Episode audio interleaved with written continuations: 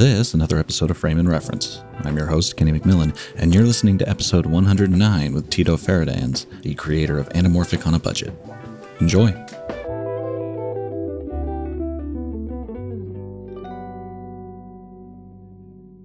You watching anything cool recently? Uh, I started watching Black Mirror, and it was it was kind of weird because I watched The, the There's- current season? yeah I watched the first two episodes, and I was like, this shit's good. And then I went and just saw people talking trash about it. I'm like, am I going crazy? Am I stupid? Is everyone stupid? I haven't finished the conclusion. Uh, Yeah. uh, me and my girlfriend just marathon the whole season because they only do like what four six there's like episodes. five. Yeah. Yeah. Um. Yeah. Some of those some of those episodes are brutal. They Yeah. be movies. They're an hour and a half long. Just make it a movie. Yeah, yeah. Just just do that instead. Um, yeah, I really like the first one, and then we're on episode three, so we watched the the one with the astronauts, and I was like, eh, that was a pretty lame episode. Like, I get the references, but I don't get the vibe. I I think it was a good. The astronaut one is a good, uh, like great stakes. You know, great moral quandary. But the Yeah. ending, the ending, I was definitely like, I knew that was coming, but then Yeah. why?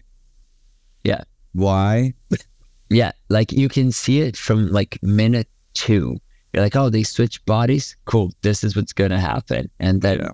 it happens, and you're like, yeah, okay. Where's the surprise?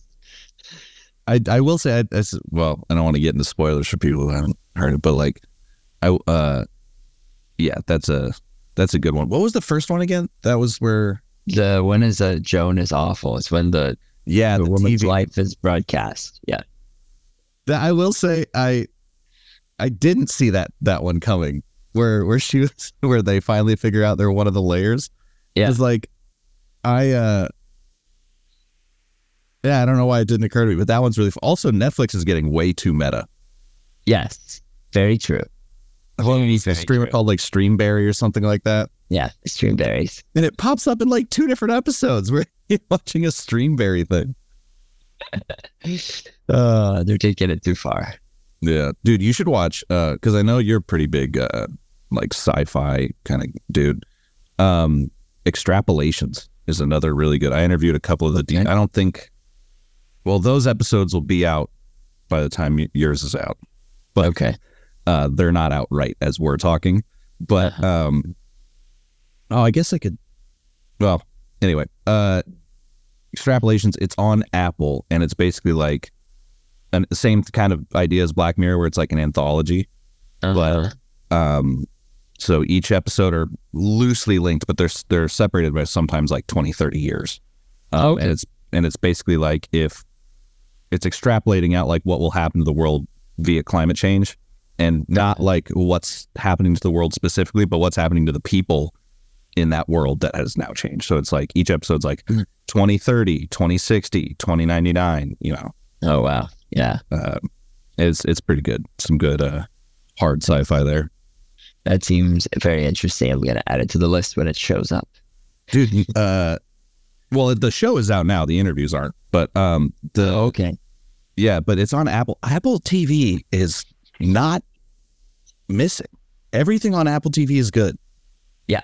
We binged on Severance and it was a slow burner. Like it started, we watched one episode, it's like, yeah. Watched another, it's like, yeah. And then on episode three, we're like, oh, okay, gotta finish this right now. Yeah. And it really pays off. Yeah, Severance is great. Silo is great. Extrapolations is great. We just Yeah. watched the uh, Michael J. Fox documentary. That's Uh-huh. great. Um, yeah, I read Silo. I read all the books years ago, and then I was like, "Oh, this looks familiar." And I'm like, "Oh yeah, Yeah. What uh what were the kind of the first uh cuz I I watched your um like college films and they're they're all pretty much sci-fi dystopias, which I think like Yeah. it cuz we're about the same age. Uh, I think I'm only like a year or two older than you. And when I was in college, it was the same thing. We were all making like sci-fi dystopias or just the raunchiest possible comedies. Yeah, well, in most in both of my classes, there was people doing like romance or like depression films, Right. And I was like, I get it, but also you're in you're in film school, and if you got to push the boundary, this is the time. Like, make it as expensive as you can, because as soon as you're out of here, this is going to cost money. You're not going to have this much access to gear and stuff and people, Right. free labor. That was the big one because so on this podcast we've definitely talked a lot about like the the um, growing age between film and digital you know Yeah. primarily we've always talked about the lens adapters not the anamorphic ones but just the those giant like Letus or red Oh, rock yeah. I used that. yeah and it's uh and it would make your camera three times as long you know you'd lose four Big stops of light heavier. yeah it's completely unwieldy The best Uh, part for me is that the image came upside down.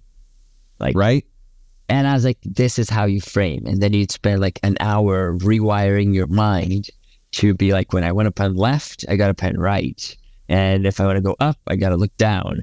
And it was just mind boggling. Yeah. The the things we would do for simple like when the kids complain about how like oh this camera's worse than this camera I'm like dude you, be happy you're shooting on an SD card and you have 24p. Yes. Like anything after the Canon T2i, you can probably say it's like, yeah, that's good Pretty enough. good. You can Yeah. make it. Yeah, the, that was an interesting time to be in college. How'd you, how'd you go from computer science to film and then basically back to science? It was it was a good time. I I was very into video games when I was young, and then I was like, you know, video games are in computers. If I go to computer science and get to like learn and make games, I think that's what I thought. It's been a while. I And had a similar thought. But and it was nothing like it. It was just calculus and uh, algebra, geometry, and I'm like, this is not what I signed up for. And at the same time, I started to help one of like my uh, teachers from high school was like he was using video for classes, and he was like, "Hey, can you help me out with this stuff?" So I got into making video, and then he'd started to pay, and my friends all got into it. So we were like six, seven people just all making videos on the weekends, and then I jumped into After Effects because I was like, you know, I want to make like some muzzle flashes and Yep. fire some guns and uh, lightsabers. Lightsaber. Oh man, lightsabers take so much time, so much time. Uh, so I got into that, and then within a year, I was like, I'm gonna drop out of computer science, and I got to go to film school. And I talked to my parents. The good thing is, uh, in Brazil, uh, university education, like the federal universities, are free. It's just a pain to get in. So I was like, I'm dropping out of this course that I didn't pay anything for and I want to go into this other one. And they're like, well, if you want to do film, you got to go to the best school. You're like, okay. So the the acceptance rate is one person gets accepted for every 35 that apply. Mm. Uh, and it's a pretty hardcore uh, exam. So I like studied a bunch and then used filmmaking and photography. That's when I really got into cameras. Uh, that was my hobby during breaks of studying for the test. So I learned like aperture, ISO. I had a Canon XTI, which Yeah. Yep, classic.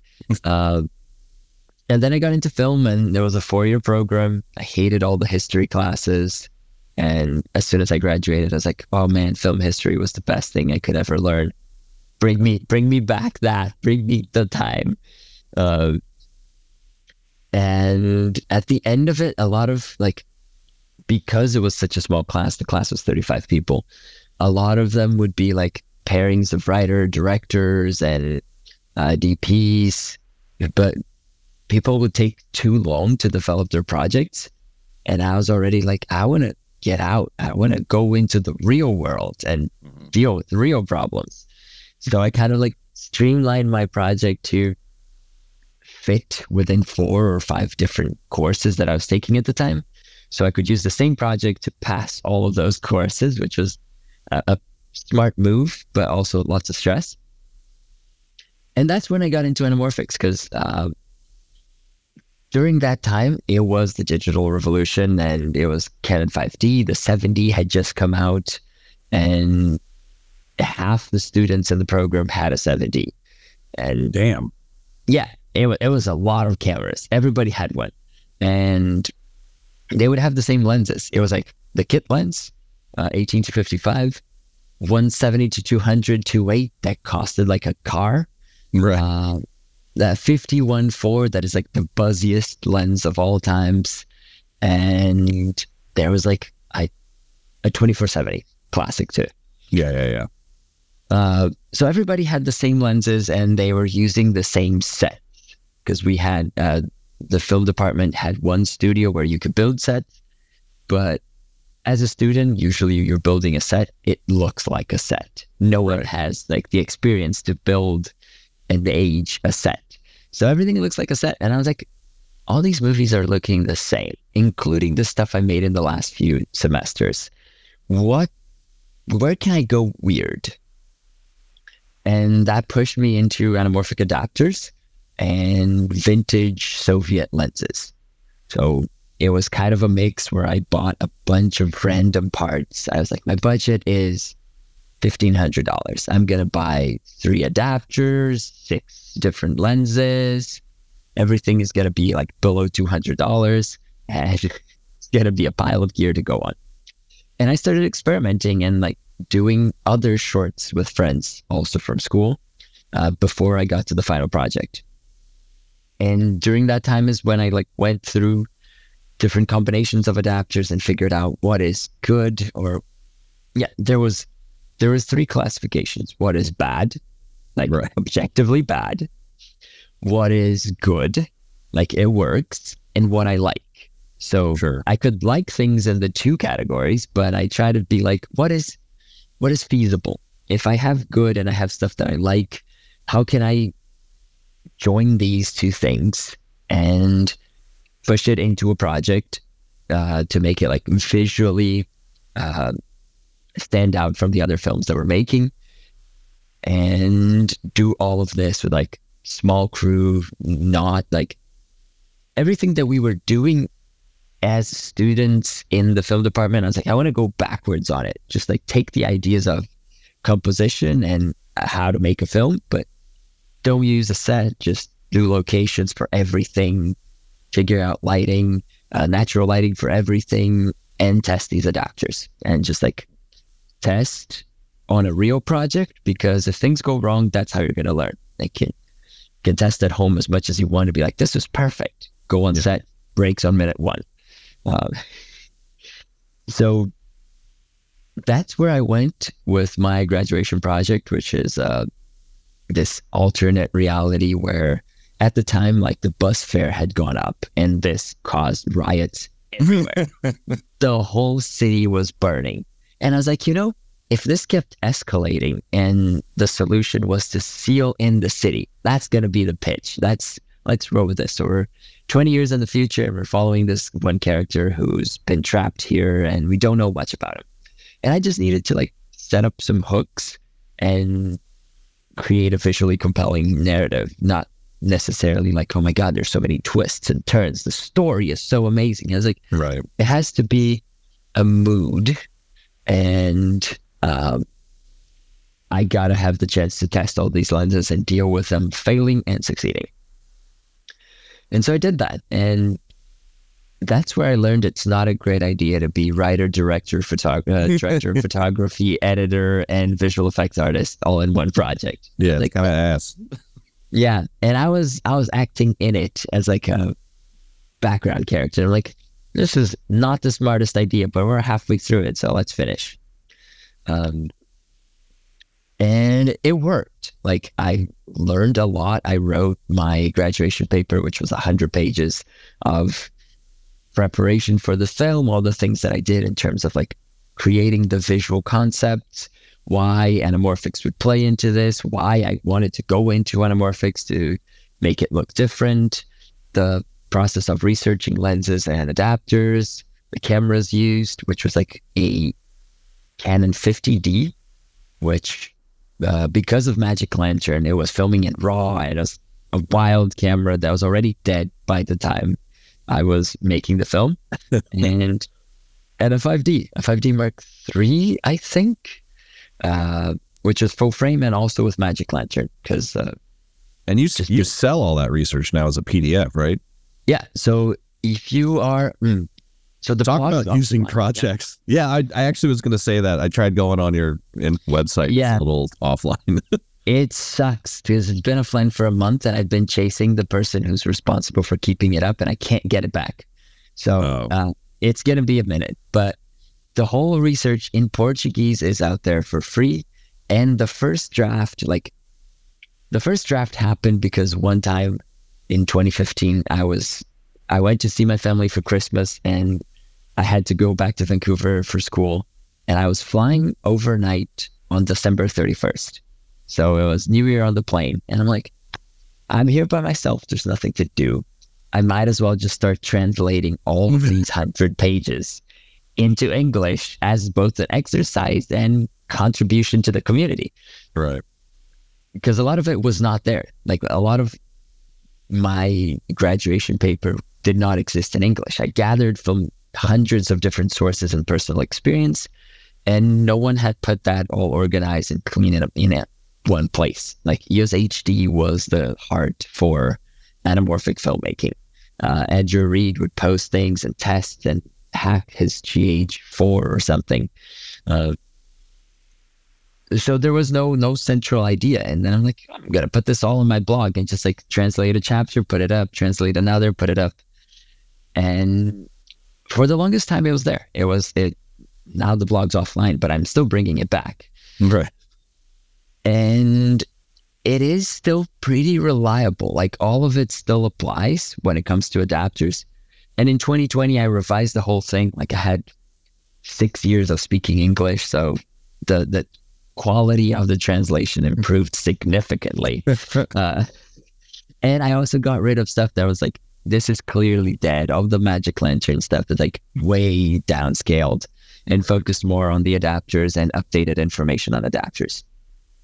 So yeah, that is one of the things that I sell. It's a anamorphic on a budget guide, uh, and it's I, I like it. I'm still proud of it, which is a fun thing to say. yeah. Well, and to, you were saying that you were, uh, you know, using one project to graduate multiple classes. Yeah. I mean, t- I don't think I can name a single person who can uh, sell their research project to people. it's true. I really went all out on this thing. Like, I thought about stopping the channel. Um, context on the channel, I guess. Um, right after I finished, yeah, the YouTube channel.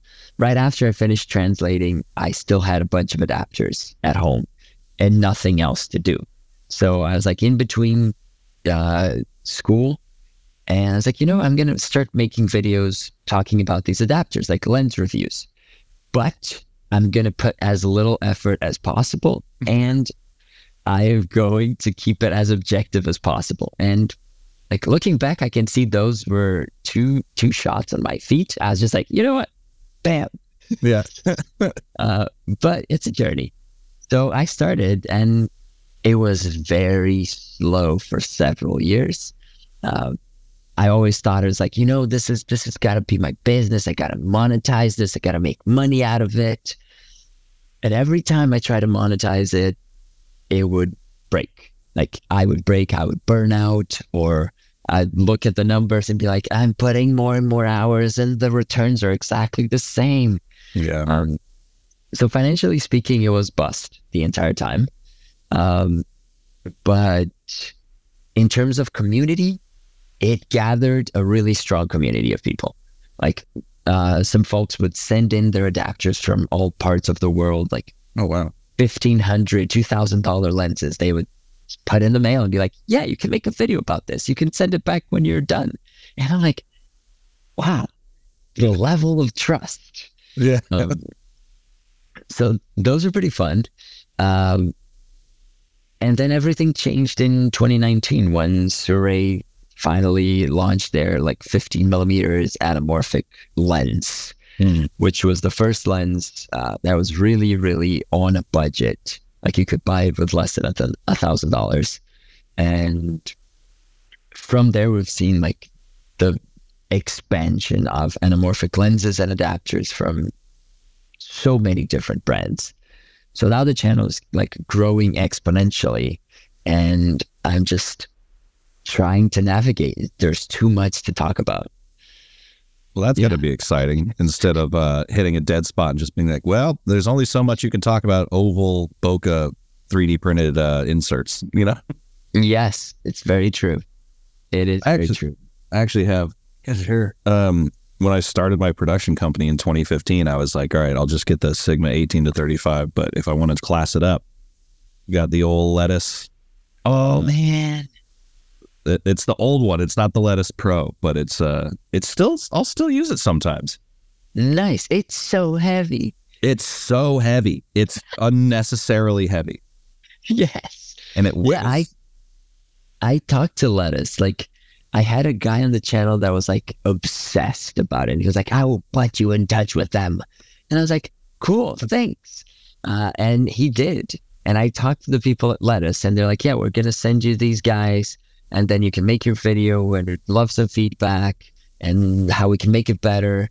And then they sent me the pro versions, the 133 and the 1.8.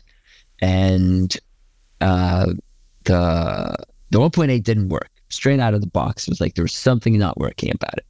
So I never made the video about that.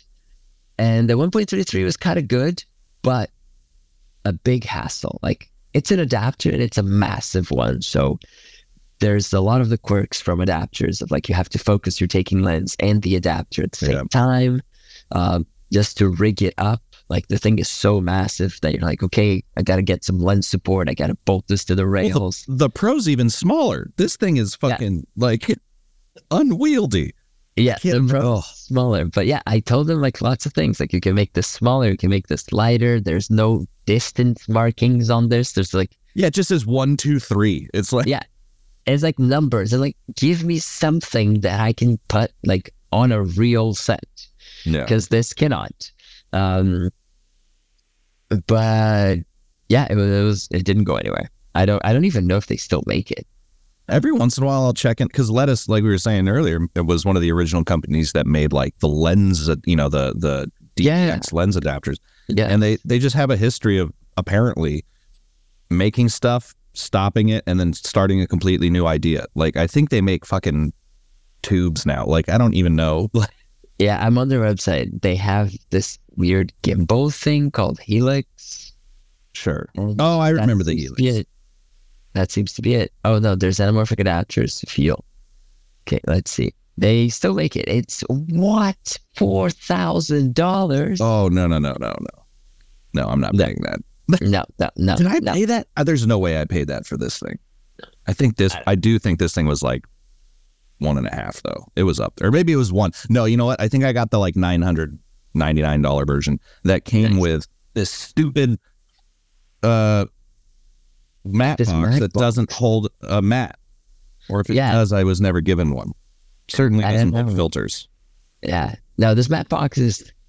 I don't understand. It's like I'm doing it for flares, and then you put a giant heavy matte box around it.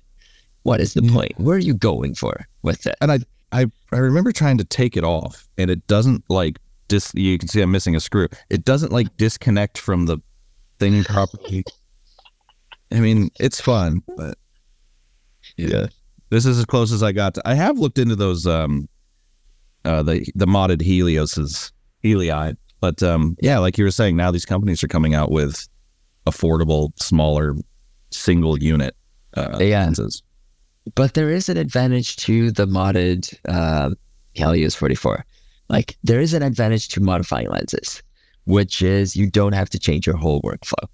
Uh, Yeah. You like a lens, you're just like, I'm gonna make this a little more interesting, and then you modify it. Uh, the Helios adaptation is like I can do it with my eyes closed. I think uh, in in five minutes. I've done at least a hundred of those at this point, and now I have a couple of Panasonic uh, autofocus lenses disassembled that I am throwing oval inserts inside because with the S5 II and S5 IIX that they have decent autofocus. I'm like, you know what? Let's spice up this game and like get autofocus with oval bokeh because no one's doing that yet. that is the ni- I will say that is the nice thing about this adapter. I did a test the other day. I think I had. Uh, oh, you know what I had? I had the 40 millimeter pancake on my C500 because it's a full frame lens, but it's this big, and I That's stuck that on there. lens. It's a Uh, great lens. Yeah. Uh, and so I put that on the C500 and then just put the adapter right up against it. So you're holding the C500 and it just looks like this giant matte box on the front, and you have an autofocus anamorphic. Yeah. I'll. I'll send you a photo of that because it's a silly looking setup. Oh, I would love that. I would love to see that setup because yeah, that 40 mil is so tiny. I still love that lens. Yeah. It's it's a great match for anamorphic adapters, to be honest. Yeah. As long as you don't have to screw anything to it. Yeah. Or just like lens support the hell out of it. Yeah. In in the BTS footage of your uh, film from 2013, it looked like you just had at least like two feet of of adapter on the front. What was that whole rig? Yeah, so I think the that rig uh, is a Soviet lens. So it's a Lomo lens, a proper cinema anamorphic. It's a front anamorphic zoom, and it's a 37 to 140 millimeters t4.5. But it's massive. It's like this big. Yeah. And I bought one for cheap. That buying that lens was an adventure because I bought it from someone in like Prague, and I my sister was in Spain, so I shipped it to my sister, and she almost didn't get it before she had to go back to Brazil, but she she got it back, um, and then I had to figure out how to mount this because.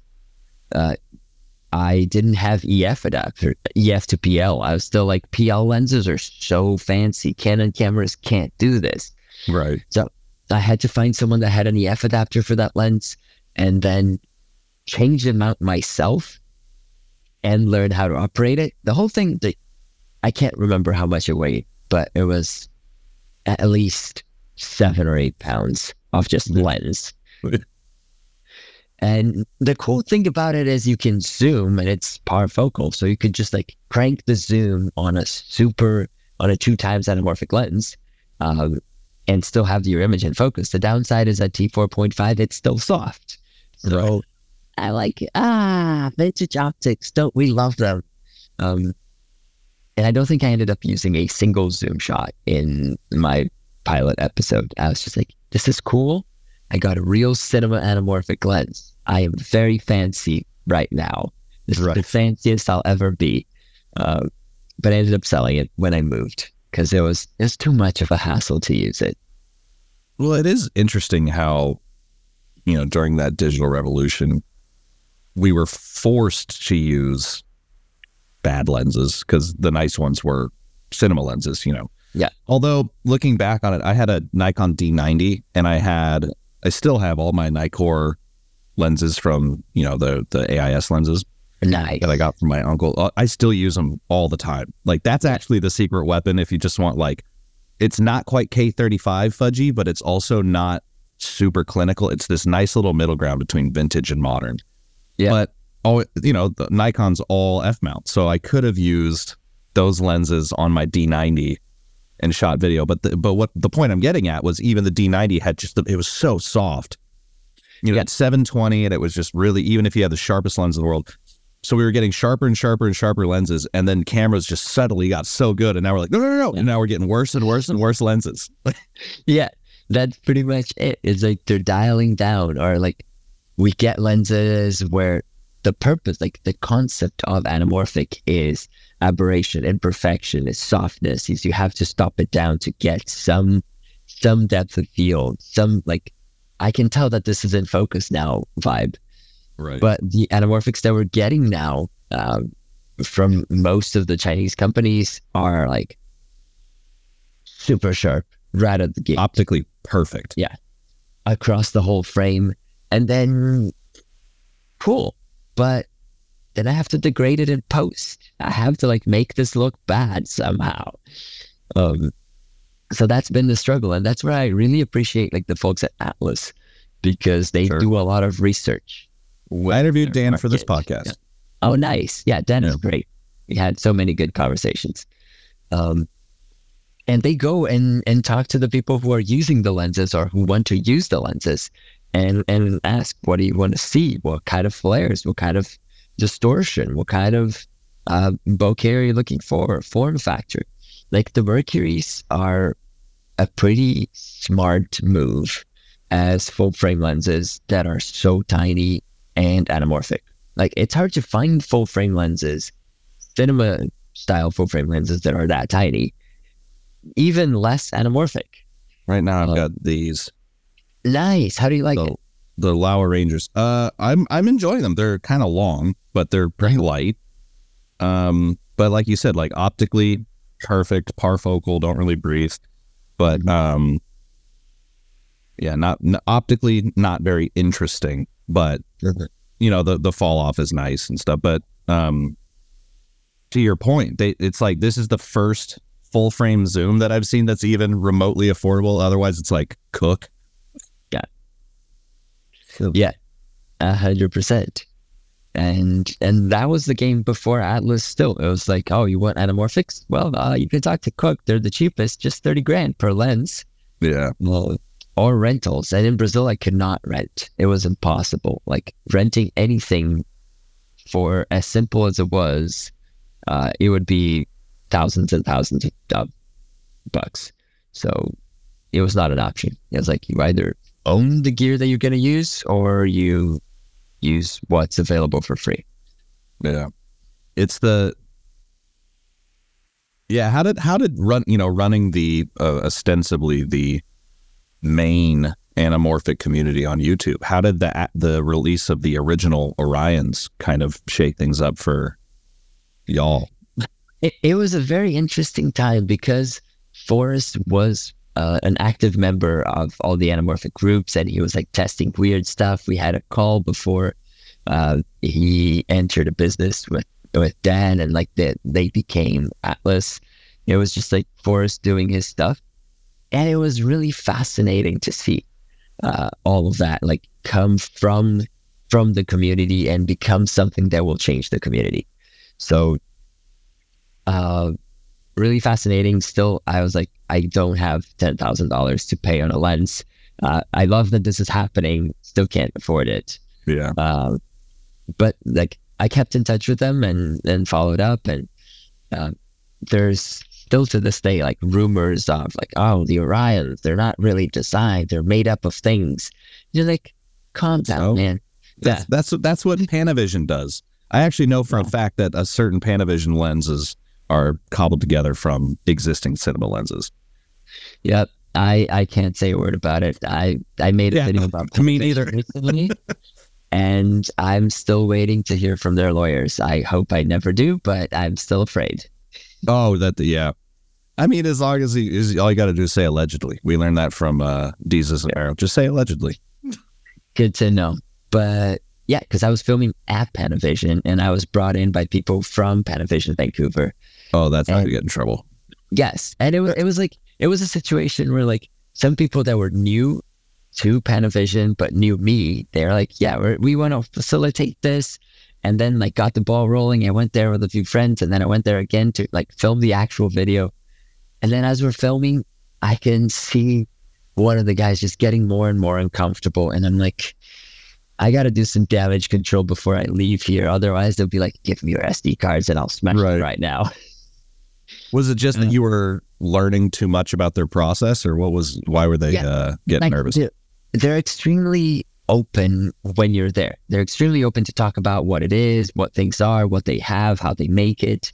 Um, but then there's navigating that that you're going there as a as a like an individual, and the fact that I am making this to go on a YouTube channel that has forty thousand subscribers, uh, and and constantly talks about the competition pretty much because everyone wants to be Panavision. Right. That Um, when I think anamorphic, I think of the C series. Yeah, yeah. I think most people think of the C series. Um, and so during that day of filming there, I had like three 20 minute videos planned for that Oh, wow. visit. And I was going to show like the projector room, how to assess lenses on a projector. I was going to show, talk like extensively about the primos and everything that goes in them. and break down all of the anamorphics and how they're assembled, allegedly. Yeah. uh, and how all of those things go on. And as I was going and like noticing the shift in the mood, I was like, you know what? I'm gonna I'm gonna cut this short. I'm gonna do one video. It's gonna be something, and I'm gonna like figure out what I'm gonna lose. Everything that I'm like, hmm, this could be useful as like a trade secret. I'm gonna cut it out. And and had a conversation with their marketing person uh, from Panavision Vancouver, and I was like, okay, I'm gonna like I'm gonna cut everything that I think would be bad for both of us because we don't neither of us like lawyers. So Right. I'd not get them involved. And I'll just make this to be like an interesting thing about Panavision because it's so closed off that there's not like people talking, having access to Panavision to talk about it in a non-sponsored way, where it's like, oh yeah, we had Panavision lenses for this hundred million dollar film. He's like, no, the name of the channel is Anamorphic on a budget, and I'm talking about Panavision. It's like, where's this gonna go? Uh, Yeah. Well, I suppose you could say like, well, that's what they don't want. But I was going to say you could talk about how to get close to a C series. I think so. This actually brings up an interesting question that I have, and that is, you know, obviously flares, bokeh, um, those can be modified. The the sort of shape of the lens, you know, the bulge can be Mhm. changed. Uh, you've mentioned um, Vashi's After Effects profile. Now, of course, there's fucking trash. There's just it's been so there's been construction trash. Um, sorry to people listening, but um, if I close my window, it'll get 90 degrees in here so fast. oh my Uh, god, don't die. Yeah, it's it's brutal. For some reason, it's ve- great insulation in this house. But anyway, um, uh, flares, bokeh, the sort of mumps. I wish Vashi could make that could make that for Premiere, so I don't have to hop over to After Effects. I'm sure there's a way to do it. But Yeah. Yeah, um, I've done it in Resolve. There's like a Resolve is so easy. yeah. Um, but the one thing that doesn't, I at least don't know how to translate it, is the kind of fall off, the the anamorphic fall off, which is an optical aberration, not like a thing that Yeah. you can add. And I was wondering if is that just one of those things that can't be faked? Pretty much. And the reason that happens is because you have effectively two different focal lengths that you're working with. You have your vertical focal length, which is like, let's say it's a 50 millimeter two times anamorphic. So vertically, you have the field of view of 50 millimeters, and horizontally, you have the field of view of a 25 millimeter. And that is going to uh, optically, like the fall off will be of the vertical, of the longer lens it will be over 50 mil. But since you have all that width, uh, it seems that you have a wide shot with a very narrow depth of field. Like you have that special fall off. And Right. it it's the whole point of the process. Like you can't cheat. Uh, I'm just oh yeah, for my wides, I'm gonna use a wide spherical lens, and then I'm just gonna crop the top and bottom. But that's gonna stand out so much, Yeah. so so much, uh, and that's one of the things I haven't figured out how to how to hack just yet. Without a crazy amount of masking and like, and Yeah, it still which- look quite right. I have done, and it still does not does not do it. Yeah. It's uh it's crazy what it feels i suppose nice uh because all of the wild shit we used to do to bump the production value up as students. And then now it's like you can kind of pick any camera.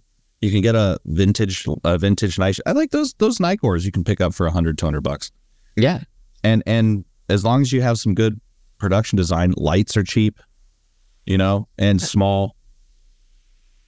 Yeah i don't i don't really know what do you do to to kind of bump up production value now besides obviously like anamorphic stuff what do you what do you think when you're thinking production value in modern times Yeah, I think production value now comes down a lot more to the knowledge and the understanding and using the cinematic language than the gear itself. Like the, the gear barrier has been conquered. now it's like how you understand ways to tell a story visually. How do you make a shot memorable through blocking, through camera movement, through lighting changes? Uh, all of those things are what what's going to push the boundaries, and it's it's cool because a lot of it you can learn by trial and error. Um, the, like I've been to film school three times, and the one thing I take away from the three experiences is you're gonna mess up in the beginning. So just get it out of the way as fast as possible. Like Yeah. try to make as much as you can as fast as possible. And you're done with one thing, you're like, I hate it, but I learned this. So you take the thing that worked and you work on all the things that failed. And you're like, okay, next project, I have this tool. I can bring these other attempts. Like I want to, I want to make a film noir because that's a very student thing to do. Yeah, yeah, yeah. Briefcase full of cocaine, kick a hobo, single red rose, the whole thing. Yep. Yes. And you you go and you- you're like, what is the language? And studying a lot of that, or like studying by watching YouTube videos or by watching films and being like, oh, I really like how, uh, I don't know, uh, would Punch Drunk Love be classified as a noir? Uh, No, Kiss Kiss Bang Bang. Kiss Kiss oh, Bang Kiss, Bang. Kiss Bang Bang, I would call a neo noir. Yeah. Yeah, Yeah. No, Yeah. Love is just the wrong name. not visually, but yeah, I was I was sitting I was sitting here going Punch Drunk Love. Yeah. I always mistake those two titles. Uh, Kiss Kiss Bang Bang is lo- is underrated. That's a great film. Yes, so entertaining. Um, but you can take like story elements or pace elements from that and be like, cool, I'm going to bring one of these ideas into my film and visually I'm going to make it look like uh, No Country for Old Men. It's to Yeah. all take place in the desert. Uh, and then figure out what it is that you have to do to make a desert look good. Like, oh yeah, I'm going to use super long lenses and play into the temperature, like the heat ripples distorting the image, or I'm gonna try and do some visual effects and like get really wide shots where I'm extending the set. Uh, all of the tools are at our reach, and it's it's much more of a teamwork. Like your team is gonna make or break your film, and uh, how you approach storytelling. Like the stories that are being told, the team, and the, the technical side, like the creative technical. Yeah. Well, something that's been said a lot in the world and gets a lot of pushback. That it's been said on this podcast too is like, oh, if you want to make your thing, grab your cell phone and go do it. And everyone always gets pissed off at that because they're like, but then it doesn't look serious. And I'm like, well, as just as you're saying, write a better script because like everyone wants. I mean, it was the same reason I think you and I both wanted to get it anamorphic or any lens back in the day. It was like, well, my I know my story sucks ass. I just want it to look good, and then people will take me seriously. Yeah, yeah, and that's why I didn't want to be a director the whole time. Like I was very happy being a DP because my goal was I like to make pretty pictures. Right. I don't like if the story sucks, but it's visually good. I'm happy. That's why I have a YouTube channel. There's no pressure in telling a good story. yeah. It's like make it look good. This lens helps me. This lens does not. This is what you can do, and like try to keep it objective. Uh, Yeah. So Well, Yeah. th- there's also the. I mean, moment doesn't really make cases anymore, but you, I still, I have the moment uh, uh, anamorphic adapter. So even if you want to shoot on your cell phone and shoot anamorphic, you can do that. Yeah, and I did that. I had the moment case until my phone died recently, so I had to replace it. I was like, ah, okay, it's time to move on. Uh, Yeah. Um, I still like. I did this whole like on my Instagram. I'll do like years of stuff. Uh-huh. Um, I guess this is the year of not really posting that much, but like two years ago, it was all black and white, which was uh-huh. really educational in terms of just seeing light. Like it made me a better DP, you know, way more than a lot of other things, just because suddenly I was like constantly looking for light. yeah, And I would compose images in black and white, Yeah. even if I was shooting color, because then you see contrast better, and you're like, okay, that's a that's a more dynamic image versus like getting distracted with color. Um, but then one year it was all mobile photography. I wrote a few articles about it, and I was using those moment tellies, and Yeah, yeah. they kind of have like the wide was just. I mean, it was cool, but it was just wide and sharp. But the telly had like this weird fudginess around the edges that was kind of vintage esque. That I, I I was shooting on a Pixel three, and it's like it's a kind of a sick lens. Yeah, yeah. My phone was a Pixel two, and I used their anamorphic for like more than a year, and it was fun. It's like it's fun. Uh, like making movies with your phone is something that I am conceptually for, and in practice, I'm like, yeah, you should definitely do it. I'm not going to do it, but you should do it. Yeah. Uh, Well, I think Yeah. that advice is literally just to like get people to, as you're saying, make those mistakes. To like just Go and do just get get in the rhythm of failing. Yeah. In very low stakes, easy environments versus Yeah. You know, I think we all did this in film school where you put so much. I mean, your your uh, project coming out of film school looked great. Mine looked like dog shit because I did it last second. Um, uh, also great. Uh, speaking of that project, like uh, that was something that I learned at New York Film Academy that you did was like starting off with a bang, like real high production value start, and then it's like two people in a room. Yeah. Yeah. But you see that high value uh, production value start, you're like, okay, good, this is a good movie, and then you're willing to listen. You know, Yeah, Yeah. Yeah. I learned that on just like cutting reels for visual effects. Like you put your first, your best shot first, and then you go slower. But your first shot has always to be like the most capturing thing you can think of. yeah, Yeah. There's there's a few. Oh, I did want to. My brain is all over the place right now. It usually is, but Same. I did want to ask about because I haven't really interviewed anyone who has like a, a pretty successful YouTube channel, and I was wondering what, um, you know, a is that is how do you keep that creatively satisfying? Obviously, uh, educate. I, I get really stoked on education, you know, and learning things. So I think that's probably for you one thing. But how do you keep that creatively satisfying? And also, what are some of the challenges in working within an ecosystem like YouTube? Because obviously anyone can start a YouTube channel, but defeating the algorithm or whatever it is, like getting seen seems to be incredibly difficult. Yeah, yeah, those are great questions. So, uh, on staying, uh, getting like creative fulfillment, uh, it's the ongoing battle. Like at first, I was just happy that I was making videos and like getting that stuff out there because I was like, now I don't have to worry about this. People will find this information. It was just just education. And then I started to get feedback like your audio sucks, and like, thanks very constructive. Thank you very much. Um, because that's the internet. I get, I get, you talk too much a lot Oh, wow. on YouTube. Talk too much. Bro, you talk too much. Get to the point. And I'm like, go to someone else's fucking channel. Yes. Yeah. It's like if you're here, you're you're choosing this package. This is what you're getting. Like yeah. for me, it's like I will go off on very technical things that I'm talking way too fast and showing graphics that are moving way too fast to follow.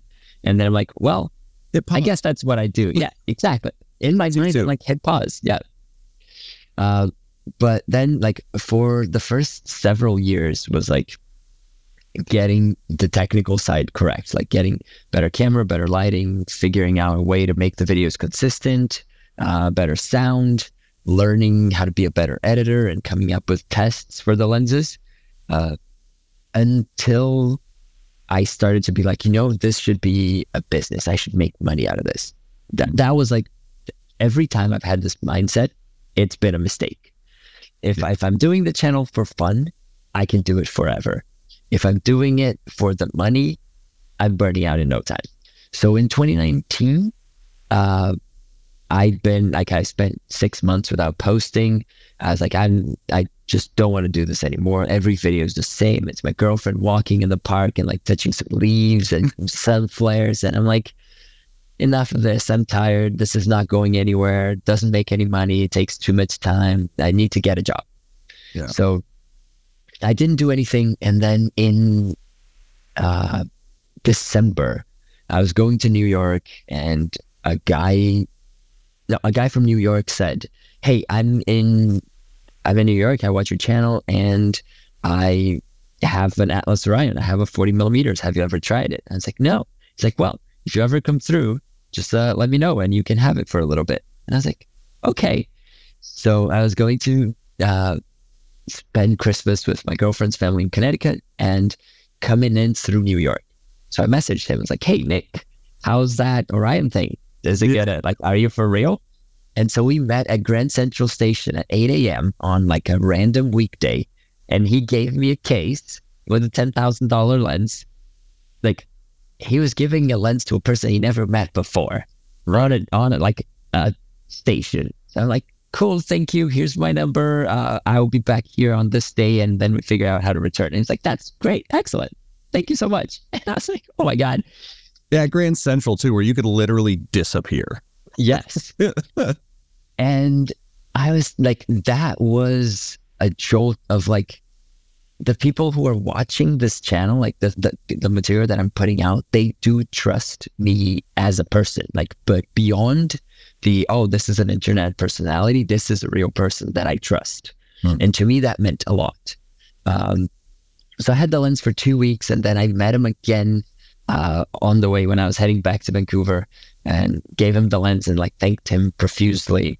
Uh, took several months to edit the videos, and I was like, you know what, this is gonna be my my goodbye. Like reviewing this lens is gonna be the goodbye to the channel, and I'm done.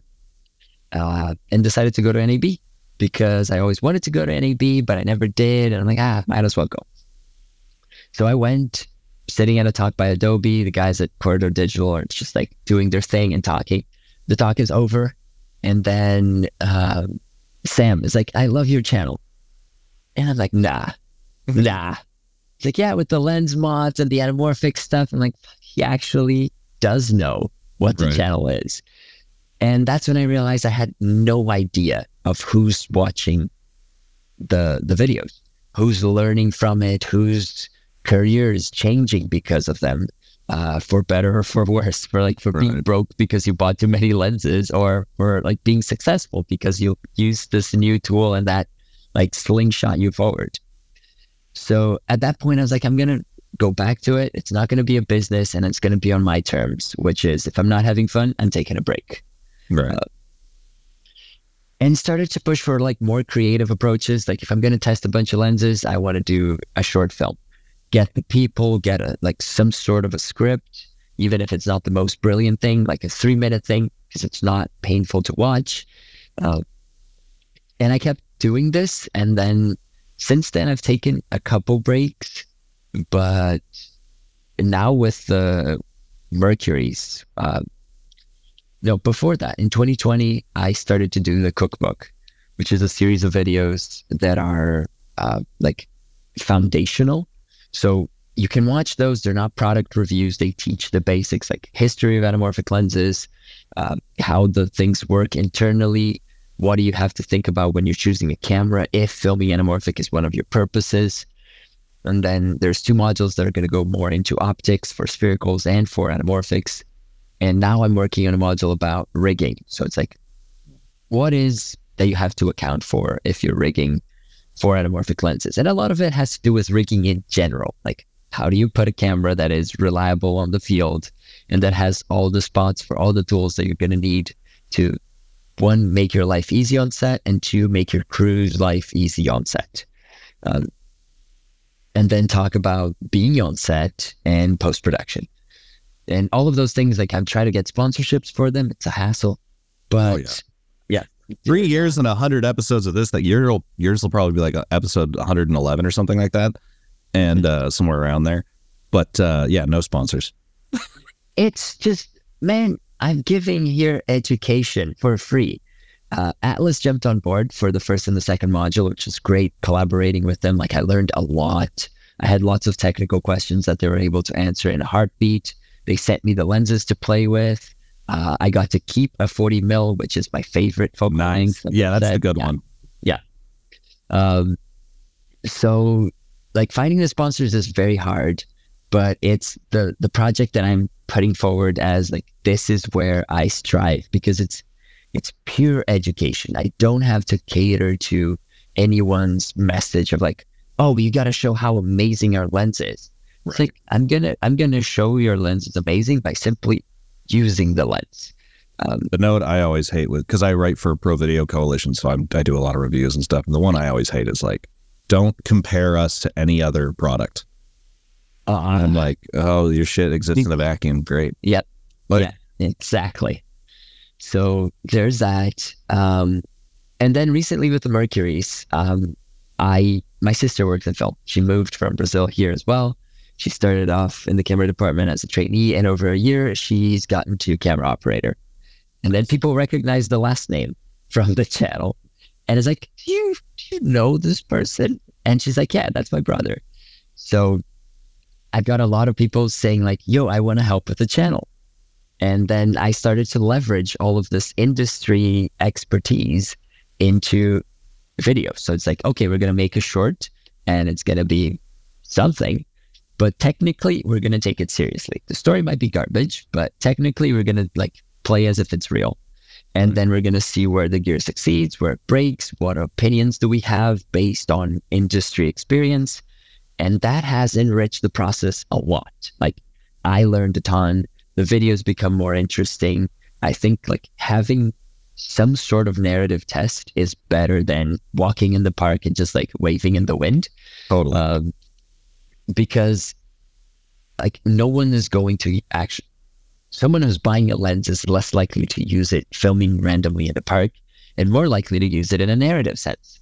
So if they can figure out what are compromises they're going to have to work with or strengths that the product has when working on set, that's way better. That's way more value. Uh, and that's what I'm trying to do. Just like staying connected with people and working on way more uh, narrative uh, driven projects for the channel. Not like, oh yeah, this is going to be my short film. I tell everyone this is going on a YouTube channel. Like if you're getting stressed about it, it's not worth it. yeah. Yeah. Very low stakes today. Yeah, exactly. There's actually, when I was in college, because I'm not a writer, there was a guy, I'm sure it's still out there.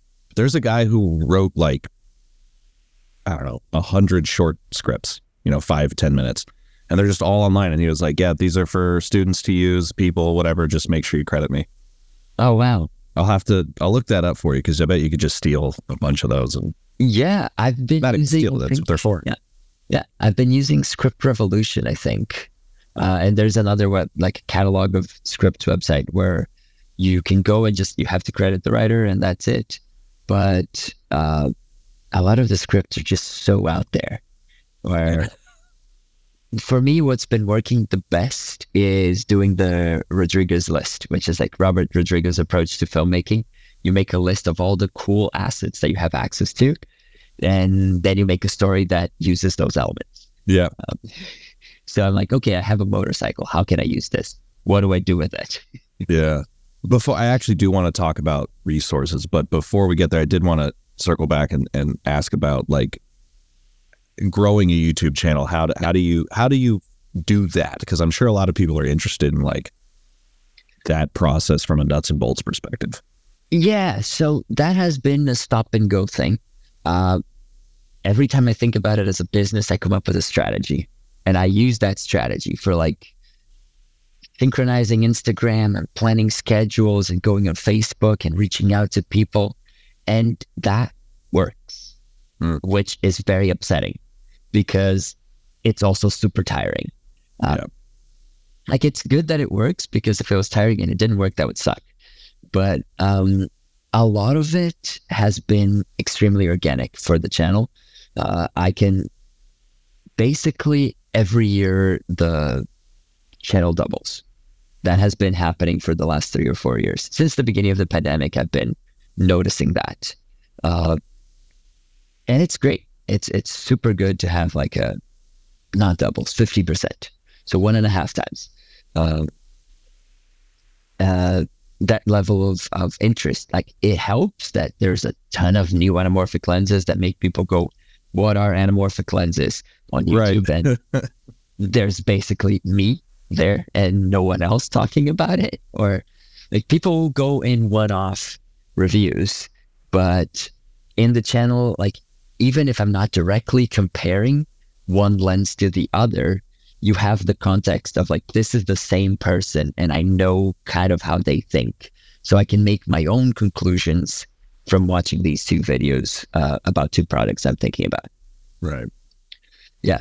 And reaching out, collaborating with people is immense in terms of growth, both like online.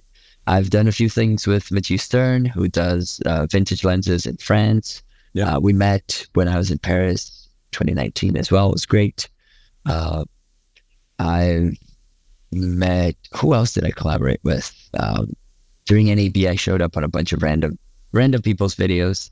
Uh, and but like reaching out and creating ideas to work together on episodes that will go on like two separate channels and connect through the subject works really well and like talking about it reaching out to people and being engaged uh, answering comments and trying to promote things without going out of my way like i'm not going to go and be clickbaity because Right. i don't agree with it even if it is for my own personal success i'm like I don't agree this as a mindset. I don't want to encourage it. Right. So uh, just promoting it and, and consistently talking about it. Recently focusing on like more close range groups, people that I know and would like to work with, uh, or the people that I've been working with, like all these industry people that have suddenly joined to work on the channel. Uh, their friends would be like, "Oh, I was watching that video and you were there. Like, you know that guy." Right. And, uh, and they're like, "Yeah, that's kind of cool." Uh, so I don't have a recipe. I think I fail more than I succeed in terms of growing an audience. And the only reason I'm striving is because I'm doing it on my terms. Like, Yeah. If if I wanted to have a successful YouTube channel, I would have given up by now. Right.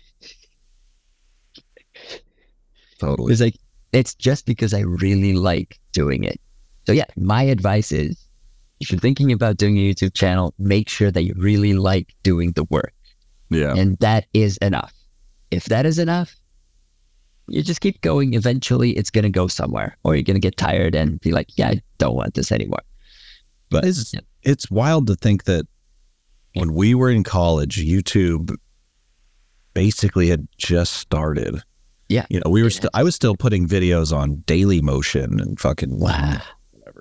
Yeah, I was I, I had a lot of Vimeo stuff and then I abandoned Vimeo. Yeah. It's rough. the death of a giant right there. It's their website is so hard to use. Why am I paying you so much money for to not be able like you click you're like I would like to edit this and it's like watch it and I'm like no edit and it goes watch it on a different page. No. Yes, that is the that is the Vimeo experience. Um And you have to it- pay for everything now. Everything. everything. It's so, and then also, uh, which I've learned, which I might just nuke the Vimeo altogether, but like if you stop paying, they just delete or paywall all your stuff and you can't even They lock your stuff from yourself. Yeah, I have a bunch of locked stuff on Vimeo, so I'm like, yeah, I'm And they're- They're still paying for the fucking storage for it too. It's not like this is a good move for anyone. Yeah, it's like a kidnapping. It's like, oh, you want you want your stuff back? Well, here's the ransom note. Yeah. And now I guess I guess they're focusing on businesses now, which whatever. But because their player, I do I do like their player better than YouTube. Yes, Um, especially the way that it swapping videos. Yes, YouTube needs to get it together on the swapping videos. Like one one fucking misspelling of someone's name in a lower third, and I gotta go nuke the entire thing. Yeah, that's how it goes. That's how it goes. Although I guess if you're like a, a big big YouTuber, they kind of halfway give you. I remember there's a speaking to the corridor boys. I remember they uh there was a video that they chopped a section out of that the captions were still Uh. uh of that removed section, but the section was Oh. gone. And because I had the same moment that a bunch of people in the comments had, which is like, I remember you guys talking about this. I, I'm not crazy. I remember specifically this conversation. And then someone was like, turn on the captions. It's still there. Wow. Yeah, I think you can cut pieces out of YouTube, but you can't fix them. Like you either cut the sound or you cut the section or you leave it or you delete the whole thing. Yeah. Yeah, they're not. YouTube's funny. Oh, but the point I was getting to was it's it's crazy that it was just a thingy, and now there are people who were like the Live the off of it. live off of it, but also like there there are people alive today who are functional adults who never lived in a world without YouTube. Yes. Yes. It's such a strange thought to me because to me it's still just a website. You know, Yes. it's, it's not like the internet. Like YouTube is like the internet to some people. Yeah, it's a thing that it was always there and it just exists. I think this is where like the first two episodes of Black Mirror really caught me because they felt really grounded. They were like, this is stuff that happens today. Like we are this close for those things to actually happen in real life. Like the obsession with true crime and like that episode is even meta because they're making a film about something and the the character's like, no, we should make it about this crime. Like everybody want to know about this. Yeah. They're like, well, this this sucked for my family, and Well, well, it's going to make you famous. did it? Yeah, yeah, That that episode's so good yeah, and funny too. That's the weird thing. It's a disturbing episode, and it's very funny. yes, yeah, yeah. It's very true, and and I think that's why I liked it because it's it feels almost not Black Mirror. It's like this could just like the missing submarine that all the memes are talking about right now. Right. like those two episodes of Black Mirror feel that are in the same same realm as the missing submarine. Yeah. It's like things just went horribly wrong somewhere, and that's life. Yeah, I, I gotta say to the, anyone making like jokes, like it, the circumstances surrounding that submarine are absurd.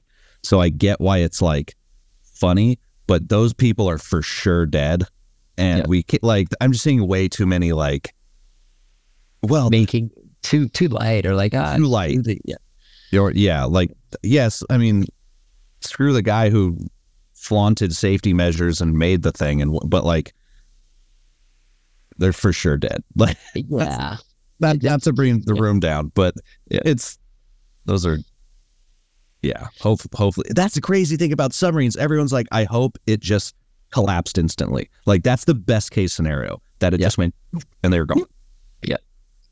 Just every- Oh, all the other options suck. Yeah Yeah. And people keep like, I was just, I was at the barber and we were having this conversation. And someone was like, well, why don't they just go rescue it? And I'm like, because there's only like two things in the world that can go that deep. We don't go that deep. That's why we're not we- made for it. yeah, it's not like the, the, the U.S. Navy doesn't have a submarine that goes that deep. James. Cameron does. You have to get a hold of James Cameron and he's busy making Avatar. Yeah, no, too busy. He's too- he can't, I can't handle that right now. I did want to, uh, before I let you go here, I did want to. You'd mentioned the uh, Robert Rodriguez like list, and I know he wrote a book, right? Yeah, uh, Rebel Without a Crew. Yeah, Then there's also, I'm sure you know, the DV Rebels Guide, the all also the Jesuits. love Stu Maschwitz. Um, Yeah, Skinny Lens me a message the other way. Oh, did he? Yeah. I I was at NAB and I posted something. Oh no, I left a comment on his post and he was like, "Oh man, you were here. I would have loved to meet." And I was like, "Holy shit, Stu Maschwitz knows me? What the fuck?" Uh, But yeah, the three books you mentioned are basically my go-to when I have a problem, and uh, the tales from the script. behind the lens. No, behind the lens. Uh, Oh, Jay the trench. Yeah, Jay Holben. Yeah. Yeah. He also did uh, uh, Shot in the Dark. No, no, no. Yes, I have all the books over there, but I'm not going to go get them. But Lens is a good one. Jay Holben's great. I interviewed him for that. He's a friend of mine now. I would I Nice. confidently call him a friend now. Used to be Nice. an acquaintance. I talked to him at NAB, and the biggest compliment I ever got was, "Yeah, watching your channel doesn't make me want to punch the screen." And I'm like, "That's it. That's all Yeah. I could ask for." So I, I still want to make something with him, and he was like, "Yeah, just reach out and figure out what it is." And I haven't figured what it is that I want to work with, with Jay Holben. Yeah. Have you have you read the whole Cine Lens man? Like, have you gone through it, or have you only? I started, and then I'm like, I don't have the time right now, and I want to dedicate full attention to this thing. But I think I'll just have to compromise and read it in parts. Just, I just- I just will go never to have it whenever I have questions because I can't. I same thing. I can't read it like a book. I, it's a reference manual, but it is Yeah. so. Like, I always have arguments with people online about fucking speed boosters. Oh. oh, it makes my thing full frame. I'm like, no, it doesn't. Stop. They're like, it's the same thing. It's yeah, I one comment on one of my videos, a guy, big long post, and at the very end he goes, again, incredibly easy to test. And I was like, buddy. So I emailed Matthew Duclos and I was like, can you please respond to this? And he goes, and he just made a response. And I was like, thank you. And I just copy pasted it. That is amazing. Yeah. Because yeah, yeah, those three books, like the, the Cine Lens Manual is for the future, but the DV Rebels Guide and Rebel Without a Crew were foundational books for my filmmaking career. Uh, the DV Rebels Guide is so genius. Like Stu Maschwitz is like, here's production value for you with just a tiny bit of post. Right. Just like the 10 minutes of After Effects. And that's what got me into After Effects. I was like, yeah, I could do Same. more. Yeah. Him and So- Andrew Kramer. Yes. Oh, God bless his heart. Yeah. You know what's funny is I remember for when I was planning a much bigger film for my thesis for college, I called Stu. I don't know how I got his phone number. I think it was like in the DV. I don't know how I got his phone number, but I called him. And I'm, you know, whatever, 20 years old. And I was like, hey, I'm doing a student film at Arizona State. I was hoping you could be the DP. And he just laughed and he goes, uh, I'm good right now, but thanks. it's like, okay, thank you. Man, serious guts to that. I Amazing drive. Uh, amazingly stupid at the time. I uh, th- that that era of my life was very like anything's possible. You just call people, whatever. Very common. Yeah. But uh, I did want to ask: Are there any other books that you found? Because I've got a nice little library. and, Uh, I'm always trying to add things to it. But uh, any other books that you've run into that are, you think are good resources for the filmmaker? Actually, there is a book called Vision, and I can't remember the name of the author. Hold up, let me pull this up. Or it's not that I can't remember, it's I can't pronounce. Well, fair enough. Vision. Uh, Vision, Color and Composition by Hans P. Bacher. And he worked at Disney uh, for countless years in their 2D animation uh, department. Hmm. And he talks about composition like nothing I've ever seen before. Uh, he talks about it in animation terms, but everything he says you can apply to lighting and blocking. Every single thing.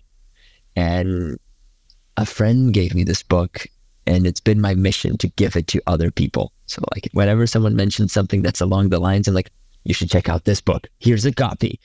Oh yeah, Yeah. It's super, super good. I'll have to. I don't think I have that. No. Check it out. The one that uh, I'll recommend to you because it was recommended to me by Erik Messerschmidt. Um, what is Hitchcock by Truffaut? Oh yes. I've read I've read several segments of this book Oh, okay, cool. during film That- school. Oh, gotcha. Yeah, no, that one I I interviewed him like six months ago, and uh, six seven months ago, and I was like, oh, okay. or I had just bought it maybe, but I had heard like he recommended it somewhere else or something like that. But I was like, I gotta, I'll send you a photo of the thing. It's very cool because Hitchcock and Truffaut have very different approaches to the films they make are incredibly different, but their conversation is extremely eloquent and like interconnected. Yeah. Uh, it's like they really know the craft of filmmaking, uh, disconnected from the films that they make, and that is truly fascinating. Yeah. Yeah, no, it's it's like you were saying, like the getting into film history, only realizing that you needed the film history knowledge when it was too late. yes, It's so important. it is so important. That is the one thing I missed the most in the last two times I went to film school. Uh, it was just like no history, and I'm like, no history. How am I supposed to move forward? I got to learn from someone's mistakes. Yeah.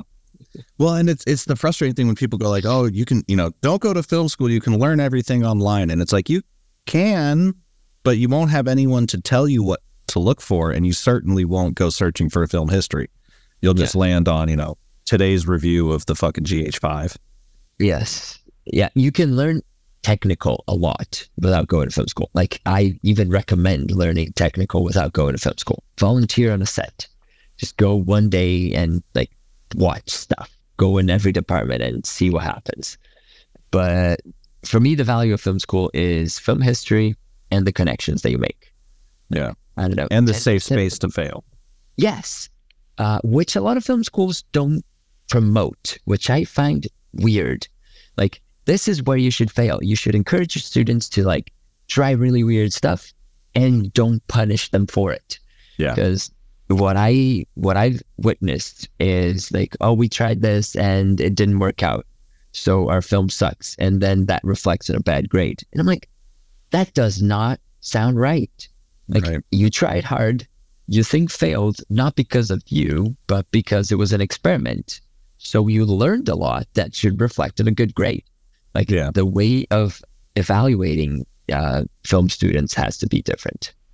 Yeah, I mean, I haven't. Uh, when I went to ASU, the film school, I think we had like two DVXs, and then eventually we got a 5D that everyone had to fight over. Um, yeah, it was it was very minimal, you know. Uh, and now they have like a fucking full on studio with like Oh. stages and green sc- like it's wild what they've got there because they got a ton of money. And it's now called the Sidney Poitier School of Film and Arts or something like that. So I I, I want to go back and because me uh, the film school started in 06, I got there in 08. Uh, And so I, Wow. I ran into at NAB, I ran into my old editing professor who now runs the whole thing. And he was like, "We need to have you guys come back and tell all these stupid kids what they're, uh, you know, taking for granted." And I was like, "I would love to do that." yes, it's always good to tell people just like your life is so easy and you don't know it. Right.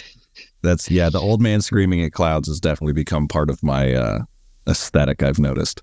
Yeah. But uh, but it, but to your point, it would be interesting to go back and see how because I was graded the same way. Like they would give you a task, and if you didn't, if you failed that task, bad grade.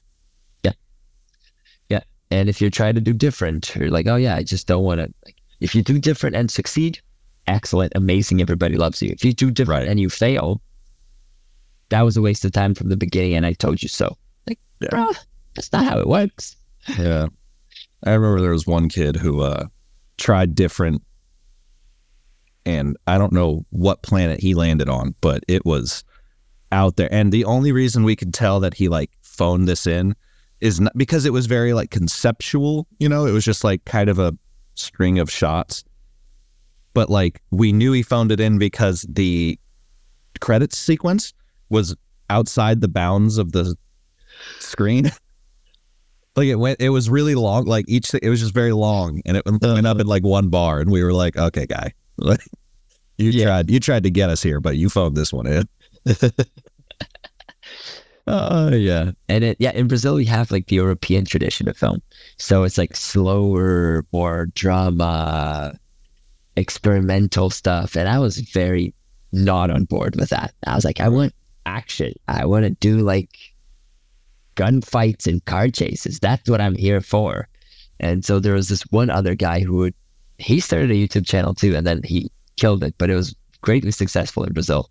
It was the Zombie Kill Show and every week he would have a little like one minute episode of this post-apocalyptic world where someone ran into zombies and they had like did something epic about it. And it was like lots of visual effects lots of action. I was like this is dope. This is where i want to go. And how I, this is how i ended up in canada. Yeah, the the man, I do really miss the like kind of wide eyed excitement of getting like dialed in in After Effects. So there's another company, DV, Alam DV, I think was one of them. Uh, I think they became a bigger editing company now. I can't remember what. I think Sony ended up buying them at the end of the day. But um, yeah, all that that was all so much fun to just because that was. I, I think it sounds like you were kind of the same thing. Where like the Matrix came out and like all these visual spectacle films. We are like, I want to do that. Like, exactly that's me with that voice i want to do that yeah, I go buy a trench coat and a bunch of airsoft guns. Yeah. and just not. Oh man, I have so much tape of just me and my friends in fucking trench coats with airsoft guns in locations that make no sense. oh yeah Vineyards, you know.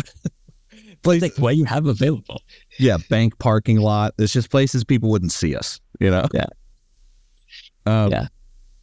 I know we're, we've gone over time, so I, I will let you go. But I end I end the podcast asking everyone the same question, which Okay. is, uh, you know, a lot of times on podcasts, people go, "Oh, what's the best piece of advice you ever got?" And the answer is always like, "Stick with it."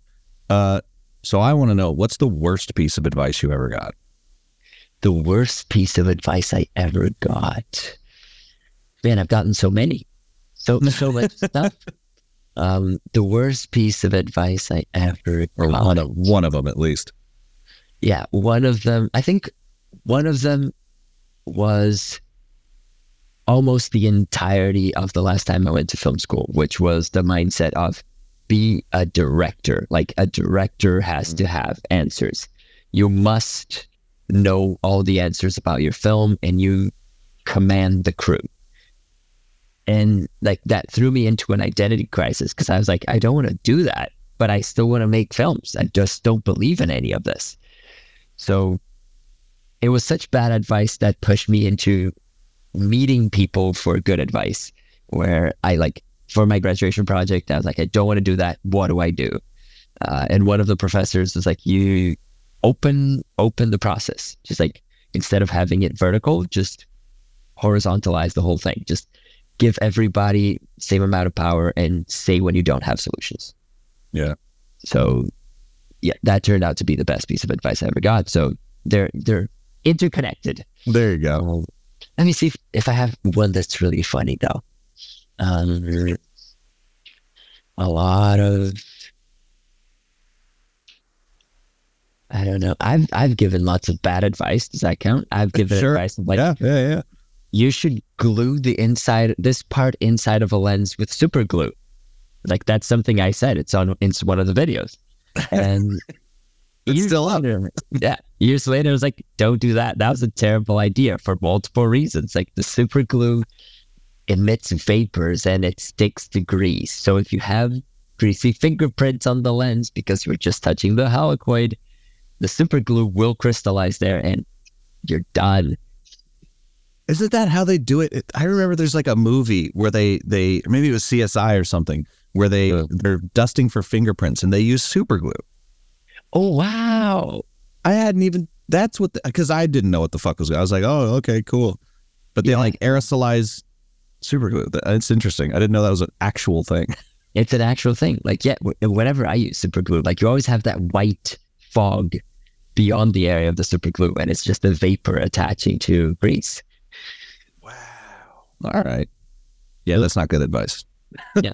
so, Yeah. Don't use, don't use Don't use super glue. Don't disassemble lenses on set. Things Oh. Oof. Lenses are so like they're built like you know those Rangers. They're built so strong, and then if like one thing gets loose, it's all game over. Yes. How'd you put a How'd you put a beach worth of sand in this? You're like, uh, I put it on the ground for a second. Yeah. Yeah. I, I ripped through a helicoid of a very special Contax 28 mil once because I was like, I got to put uh, a lens gear on it. So I 3D printed. It was a little, a little too tight. And I was like, I'm just going to warm it up and push it. But in pushing it, I did not focus the lens to infinity. And that put a ton of stress on the helicoid. So every time I would focus in either direction, it would eat more into it to the point where the lens became a brick and I had this bricked lens for like three years. It's I think it's now a two thousand dollar lens. Uh, So yeah, That is the one thing that I have to say. Uh, you and the rest of the like lens YouTubers are really fucking up for everyone. Is eBay prices? Whenever you come out with a video, eBay prices just get bonkers. yes, uh, I think that's kind of why I stopped. Like people would come to ask for advice, like how much should I sell this for? And I'm like, I don't tell people what to sell their lenses for. You you label it as you want. I don't want to influence the market more than I already do. And now that we have so many new anamorphics, like the prices are coming down, especially for adapters. Uh, but all sphericals are gone. It's it's YouTubers and rehousing companies because they're like like Zero Optik will be like, oh yeah, we should rehouse these next, and then they'll go and buy everything. Yeah. And then by the time they announce, it's already scarce, so it's instantaneous that the price jumps because it's like, oh, there's little, but it's cheap, and then there's less, but I can charge more, and then it's like, gone. Yeah, I actually. Uh, ooh, microphone. Uh, I interviewed Alex for the podcast. I had a whole lens. I think I told you this. I had a whole lens month. So it was like Alex Nelson, Dan Canes, um, uh, dude from uh, Tokina, Ryan Avery, and Jay Holben were the four interviews. But I really want Zero Optik. It, oof, once I get, you know, a fucking loan, uh, I want I want uh, Alex to rehouse my Nikkors Yeah, because their Nikkor rehousings are good. they're so good. Yeah, But that is, I think they're like it's like fourteen grand or something. Yeah. like total. I think it'll be like 14, 15 grand for the for the three full set. Yeah, Yeah. that makes sense. Because that's the thing too. Is like I have a, I have like a, a whole set of Nikkors, but I only ever use the basically the 35 and the 50. I have Yeah, 24 and a 28, and I barely touch them. Yeah. I have Especially because I'm on full frame, so it's like, you know, I have a full set of Contax like 15, 21, 28, 35, 50, 60, 85, 135, and 180. Um, and I'm like, I should rehouse this. And then I look at the price and I'm like, I should sell this. yeah, I barely use them, but it was such a hassle to collect. And like, there's emotional investment in there, which is a thing that happens when you like, you hunt lenses for years. Like, I'm invested in this. I don't use it and I don't collect it. potentially rent them out. I tried, but it's, I just don't want to deal with it anymore. I think I just want the space now. Well, yeah, that's what. So if you have a, you're in Vancouver, uh, find a rental house close to you and ask if you can just park the set there, and they'll give you like fifty. Well, uh, I'm just telling you what the local house does for me, but they'll give you roughly fifty percent of whatever the rental is, and then you Mhm. just leave it in their gear cage. Good to know. I might, I have some people I could approach with this then. I'm Yeah. going to try. Do that because I mean, obviously, people would want a rehoused one, but I'm sure there's plenty of people would hear that they're the photo lenses and they're like, "Yeah, fuck it. Like, I want that for my music video or short film or Yeah, because they look special. Like they, the glass is fucking amazing. So Yeah. Um, well, it was fucking great talking to you, man. Uh, I'd love to have you back on at some point and just keep the chat going, but uh, definitely stay in touch. And uh, yeah, thanks, thanks for doing the show. thank you for having me. It was a great conversation. I was very insecure at first, but I had a great time. Thank you. Oh, awesome. That that's best best compliment I could have. And I definitely have to go back for all those interviews that you mentioned just now. I'm like, I could hear those people talk for hours. So I'm Oh. to go back and check them out. And you will. Um, all right, cool. Well, let let me know uh, what you think. All right. Will do. Cool. Thank Take you. care, brother. You too. Bye bye. Frame and Reference is an Owlbot production. It's produced and edited by me, Kenny McMillan, and distributed by Pro Video Coalition. As this is an independently funded podcast, we rely on support from listeners like you. So if you'd like to help, you can go to buymeacoffee.com slash frame and ref pod. We really appreciate your support, and as always, thanks for listening.